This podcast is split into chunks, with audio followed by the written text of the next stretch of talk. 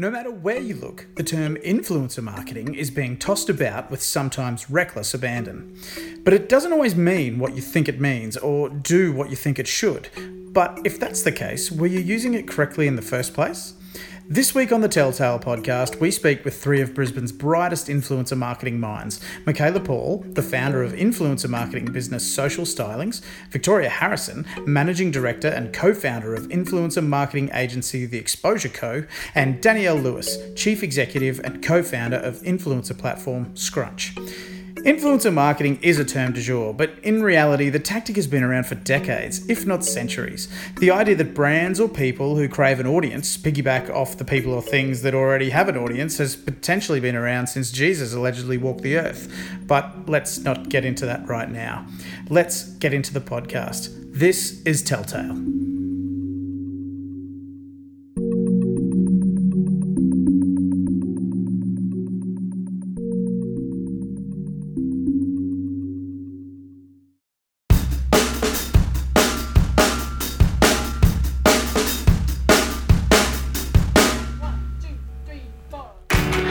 Welcome to Telltale, the podcast where marketers can learn from interviews with fantastic storytellers.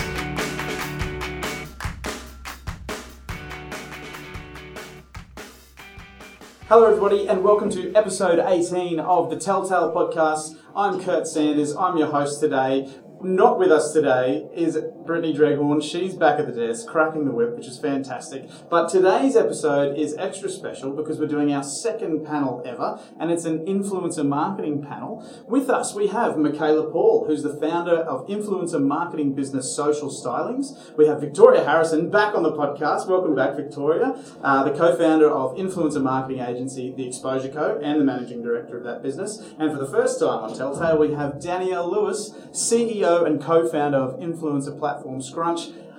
What a mouthful. Welcome to the Telltale podcast. Thank you. Great to be here. Let's kick straight into it and feel free to talk as much or as little as you want, although the more the better.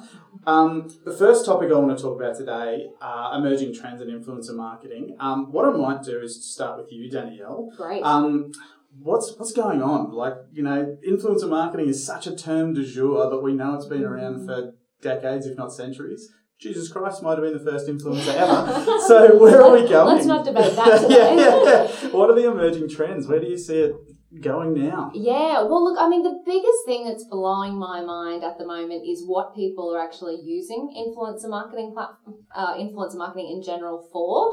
Um, so we're working with a range of clients across different categories, and you know, each of them seems to pick up influencers and use them in completely different ways. Um, so to give you some examples, we've got clients that, um, you know, as a brand, they're not particularly good at creating content, so they're only using influencers to go out and create beautiful images of their product. Uh, we've got people that use them for amplification, so to you know create images but then post it out and share with their followers in the hopes that their product will be purchased. Sure. Um, but we've also got people using it um, to stimulate conversations as well. So we've got uh, clients that use super super micro influencers just to seed ideas, um, to participate in conversations. You know, a brand might call out and say, you know, share your experience with X Y Z, um, and you know, typically it's difficult to get consumers to tap in and play a role in that conversation. Uh, so they're using influencers that have, you know, 1,000 to 3,000 followers to actually start the conversation, uh, which is super cool. Um, and we've got publishers as well that are actually just using influencers for amplification. So just sharing out their content to try and get more readers. So I guess that's the really interesting thing is there's not a one size fits all for influencer marketing. It's really about um, understanding what the key objective is and, and who we can find that will, will help them out. Yeah, sure. It's interesting that you say your uh, your clients are breaking down not just the objectives, but also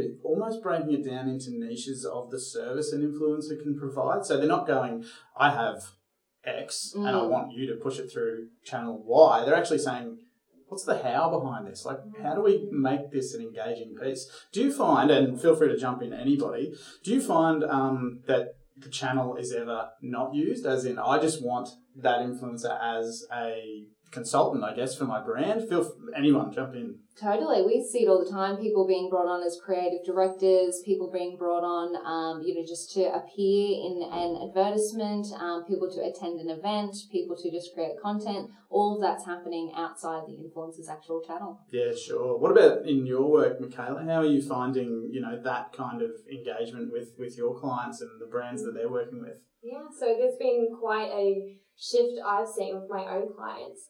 Um, we're not necessarily looking for the traditional beauty bloggers. I do work with a lot of fashion beauty businesses. Um, instead, we're tapping into bloggers as such. I will just call them bloggers or micro bloggers on Instagram who have amassed a following not because they have a website, but more so about their line of work. So, for example, if I'm working with a skincare brand and their philosophy is really holistic, they're really about health and wellness, then we'll tap into a nutritionist or a yoga instructor who's got a massive Instagram following because not only are the consumers more likely to trust their recommendations, but also they're not oversaturated with other skincare brand content. So it seems more legitimate, and also they're generally more interested in learning more about the brand. And they're actually quite flattered when we do contact them because they're going, "Oh, this doesn't usually happen to me. This is awesome." Yeah, yeah. Um, I've also seen some of my other clients, they've actually brought on influencers to write magazine articles for them. So when they've been tapped and they're trying, they don't really want to put out a piece in a magazine that's just fluff and all about them. They actually want someone else to write it. So they'll bring on an influencer. It not only helps that influencer's own own profile, but also it showcases the brand in a different light that's a bit more genuine. Yeah, it's good to hear that um, influencer marketing is not just being used as a channel, but also as a thought leadership platform, right? Um, Victoria, anything to add across emerging trends as well from your end? I guess the thing is, um, as clients are becoming more and more educated, I guess influencer campaigns are just getting bigger and better. Mm. So we can look across different channels now. Yes, we can take the influencers offline, have them attending events, and really just becoming brand ambassadors. Sure. So it's not just about that one influencer with the one post. It's engaging them for you know multiple engagements and ongoing um, conversations. Yeah, absolutely. Um, an influencer piece that I was involved with um, a couple of years ago, we actually held for meals for our influencers before we even engaged them from a channel perspective because we wanted them to buy into what we were get what we were going about, right? So um, having them as you know, sitting down with us for our dinner, and it was you know beautiful and everything, and you know, delicious. But um, you know, like getting them to buy in and actually become what you say are ambassadors rather than just influencers, I think is really really quite vital. Um, what I would like to ask um, is going further, taking them further into that influencer slash thought leadership slash you know brand ambassador how hard is it to, I guess, or how hard is it for a brand to let go of the message and the control? Now, that's that's obviously an issue for a lot of people. I'm on the other end. I think you know, go for it. But you know, how do your brands and your clients deal with that? You might get back Danielle. Yeah, so we, we typically deal with two ends of the spectrum. Um, either the brand that wants the final sign off and approval on every last word yep. that the influencer will post, um, and brands that are a little bit more flexible and do want to leave that kind of creative control to the influencer. Um, you know, we're happy to work in, in either direction. I guess our opinion on the matter is it tends to um, depend on the industry category. So if you're working with an alcohol brand, we do have to be a little bit sensitive about what does get posted, sure. um, or if there are any sort of legal requirements in that industry, um, totally on board with getting things approved.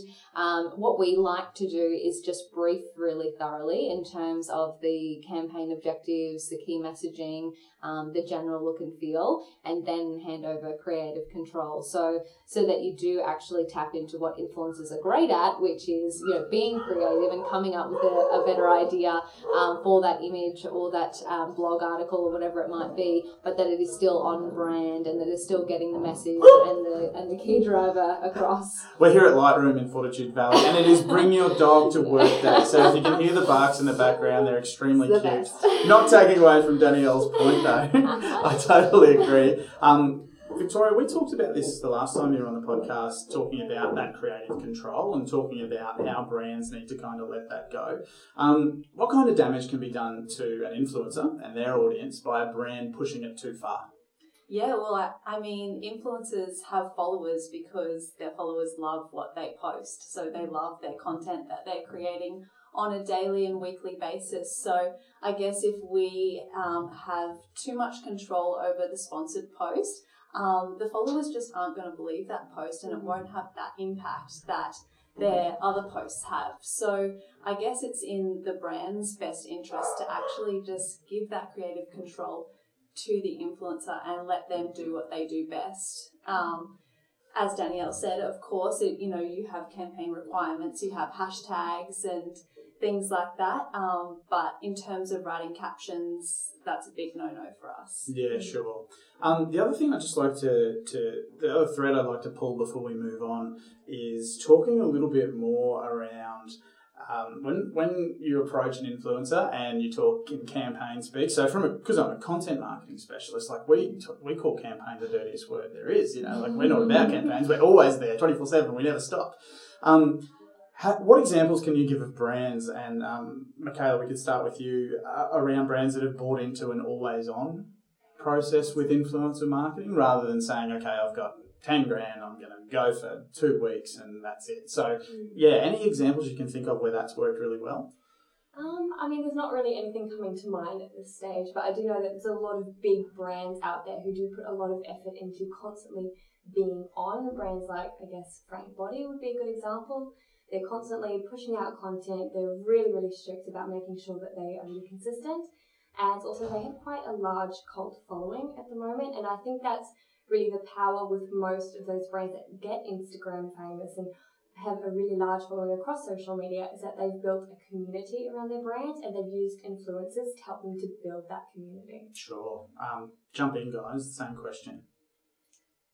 Yeah, I mean, the brand that comes to mind for me is uh, the teeth whitening HiSmile or Hello mm. Smile, both of them actually.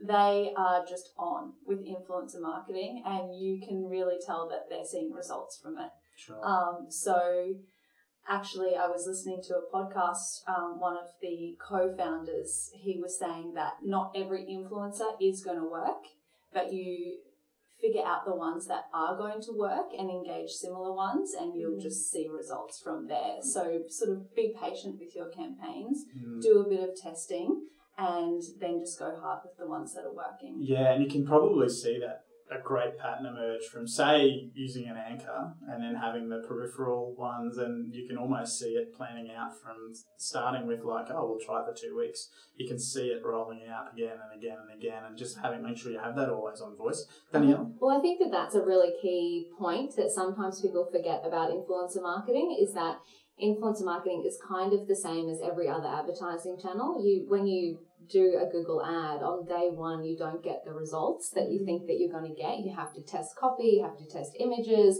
you have to test audience targeting. Influencer marketing is exactly the same. The first influencer you work with may be a huge success, but may not. And you need to really um, understand and optimize and, and do. Uh, an always on strategy is absolutely fabulous because it gives you that flexibility to be always optimizing and figuring out, you know, what influencer category works for me, what size influencer works for me, what type of content resonates and what channel resonates so that you can then really pinpoint what works for you as a brand and do more of that to get better results. Yeah, and having that wider data set is so valuable mm. for other things as well, not just for influencer marketing. Let's move on. Um, maybe a contentious uh, uh, subject. How will the Instagram promoted post tag affect influencer marketing? So, if anyone doesn't know this, uh, Instagram is planning to roll out a little, is it sponsored post or yeah. promoted post or something um, over the top of you know, influencer marketers and people who are considered influencers.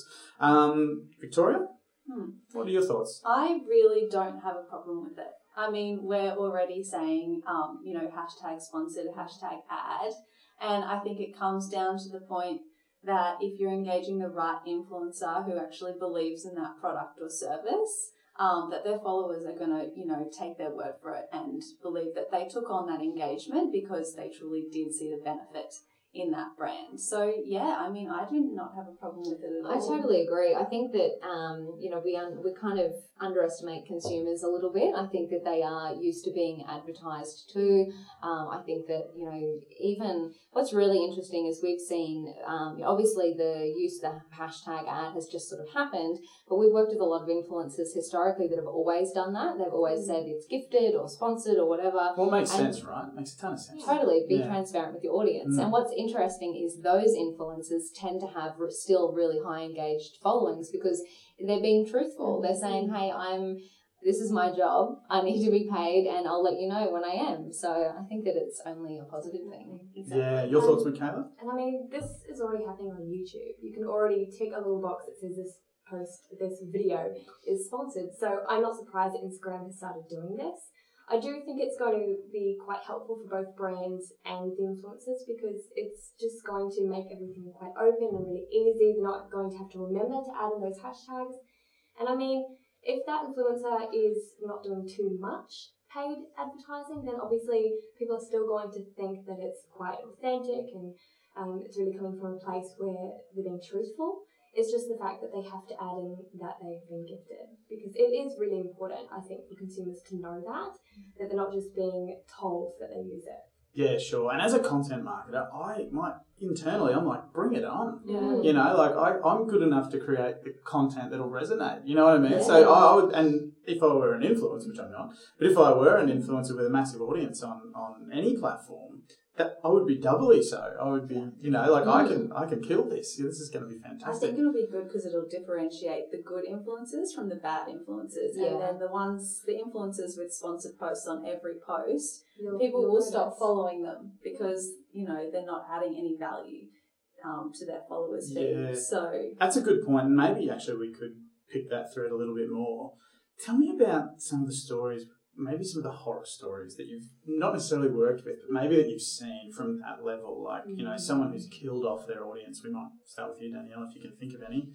Yeah, so I mean, I don't want to name names. No, but also maybe the why. However- maybe the why behind it as well, like why it happened. Yeah. definitely. And there's sort of two sides to it as well. It's not only the relationship with their audience, but it's also the relationships with brands and potential future brands um, as well. Because we've definitely had instances where we had um, a contract signed with an influencer and they posted a competitor's product the day before they were due to post. Oh. So, you know, and obviously then we have to withdraw what we're doing, but obviously it leaves a bad taste in the mouth for us, for the brand that we're working with Mm. um, all of those types of things. So I think that you know um, influencers do have to be a little bit careful, and because I guess the thing is they need to think about themselves as a business. Mm. Um, so we're kind of thinking from the brand side, and it's all very strategic and and blah blah blah. But I think from the influencer's point of view, they they have the same challenges. So they really need to think about you know what content they produce that drives engagement within their audience because they need to keep them happy. But how do they actually pick and choose the brands that are going to align to that?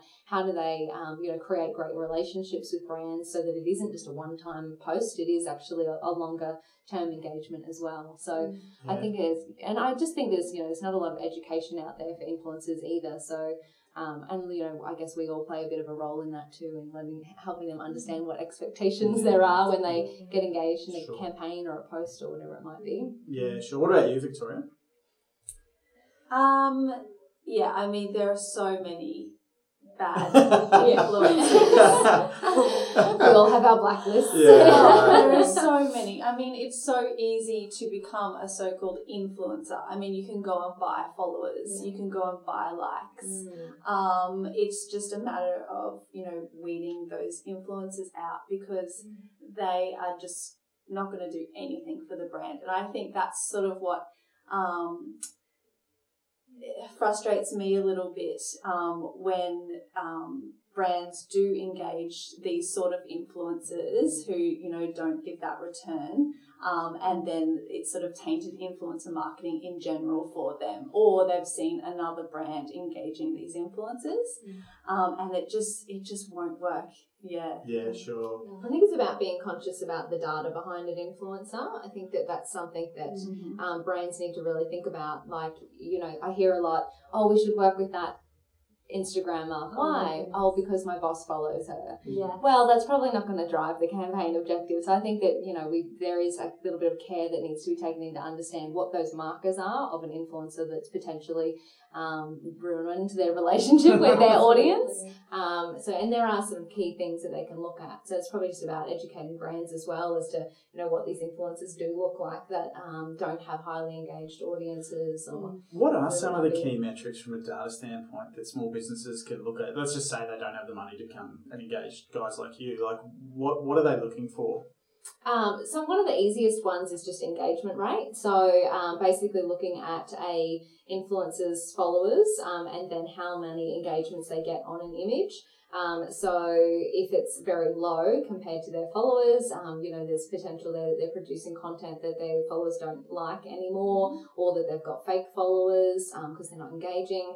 Um, that can probably be the easiest one. That does require a little bit of calculation, but it's sort of a nice, nice telltale sign. Do you guys break that down on a post level, or do you aggregate the total posts and use engagement off that? Uh, so we do 30 days history. Sure. Yeah. I Okay. definitely think it's worth looking at the most recent because Mm, as the totally. community grows, their engagement rate will change. Of course. Exactly. Of course. I think comment sentiment as well is another big one for Oh. us. So actually looking at their comments, um, having a bit of a stalk and figuring out if those comments are, are actual, actual real Consumers, people, yeah. comments. Especially with the rise in comment pods being so Exactly. popular on Instagram, I think it's really important that you check that it isn't the same people commenting on every single post Mm. because there are so many comment pod groups on Facebook, on Instagram, and even in blogger communities. They will help each other out, which I mean is good in theory. But if you're a brand and you're looking at these comments, you know that they're not from consumers. And if it isn't consumers commenting, then how do you know you're actually going to get any results? Yeah, right. That's all fantastic advice there. Um, also, just any tools you can think of that can help them look look at these things. And, and we're talking. We know we've got. amazing one called Scrunch. Yeah, we are. It's time for the plug. It's time for the plug. I wouldn't have done it. No, but do tell us a little bit about it because I mean, you know, obviously Scrunch isn't the only platform they can use, but no. saying that, saying that, like you know, Scrunch is a is a homegrown product here in Brisbane, right? And it's something that you know small businesses should be looking at if they're going to go down this path, right? So, and I say that this isn't sponsored at all, um, but I say that because there is too much spray and pray with every kind of marketing. So, you know, have a look at Scrunch, have a look at Rival IQ, have a look at these tools that, that can break down audiences and break down competitors and find out where, where you know where they're going.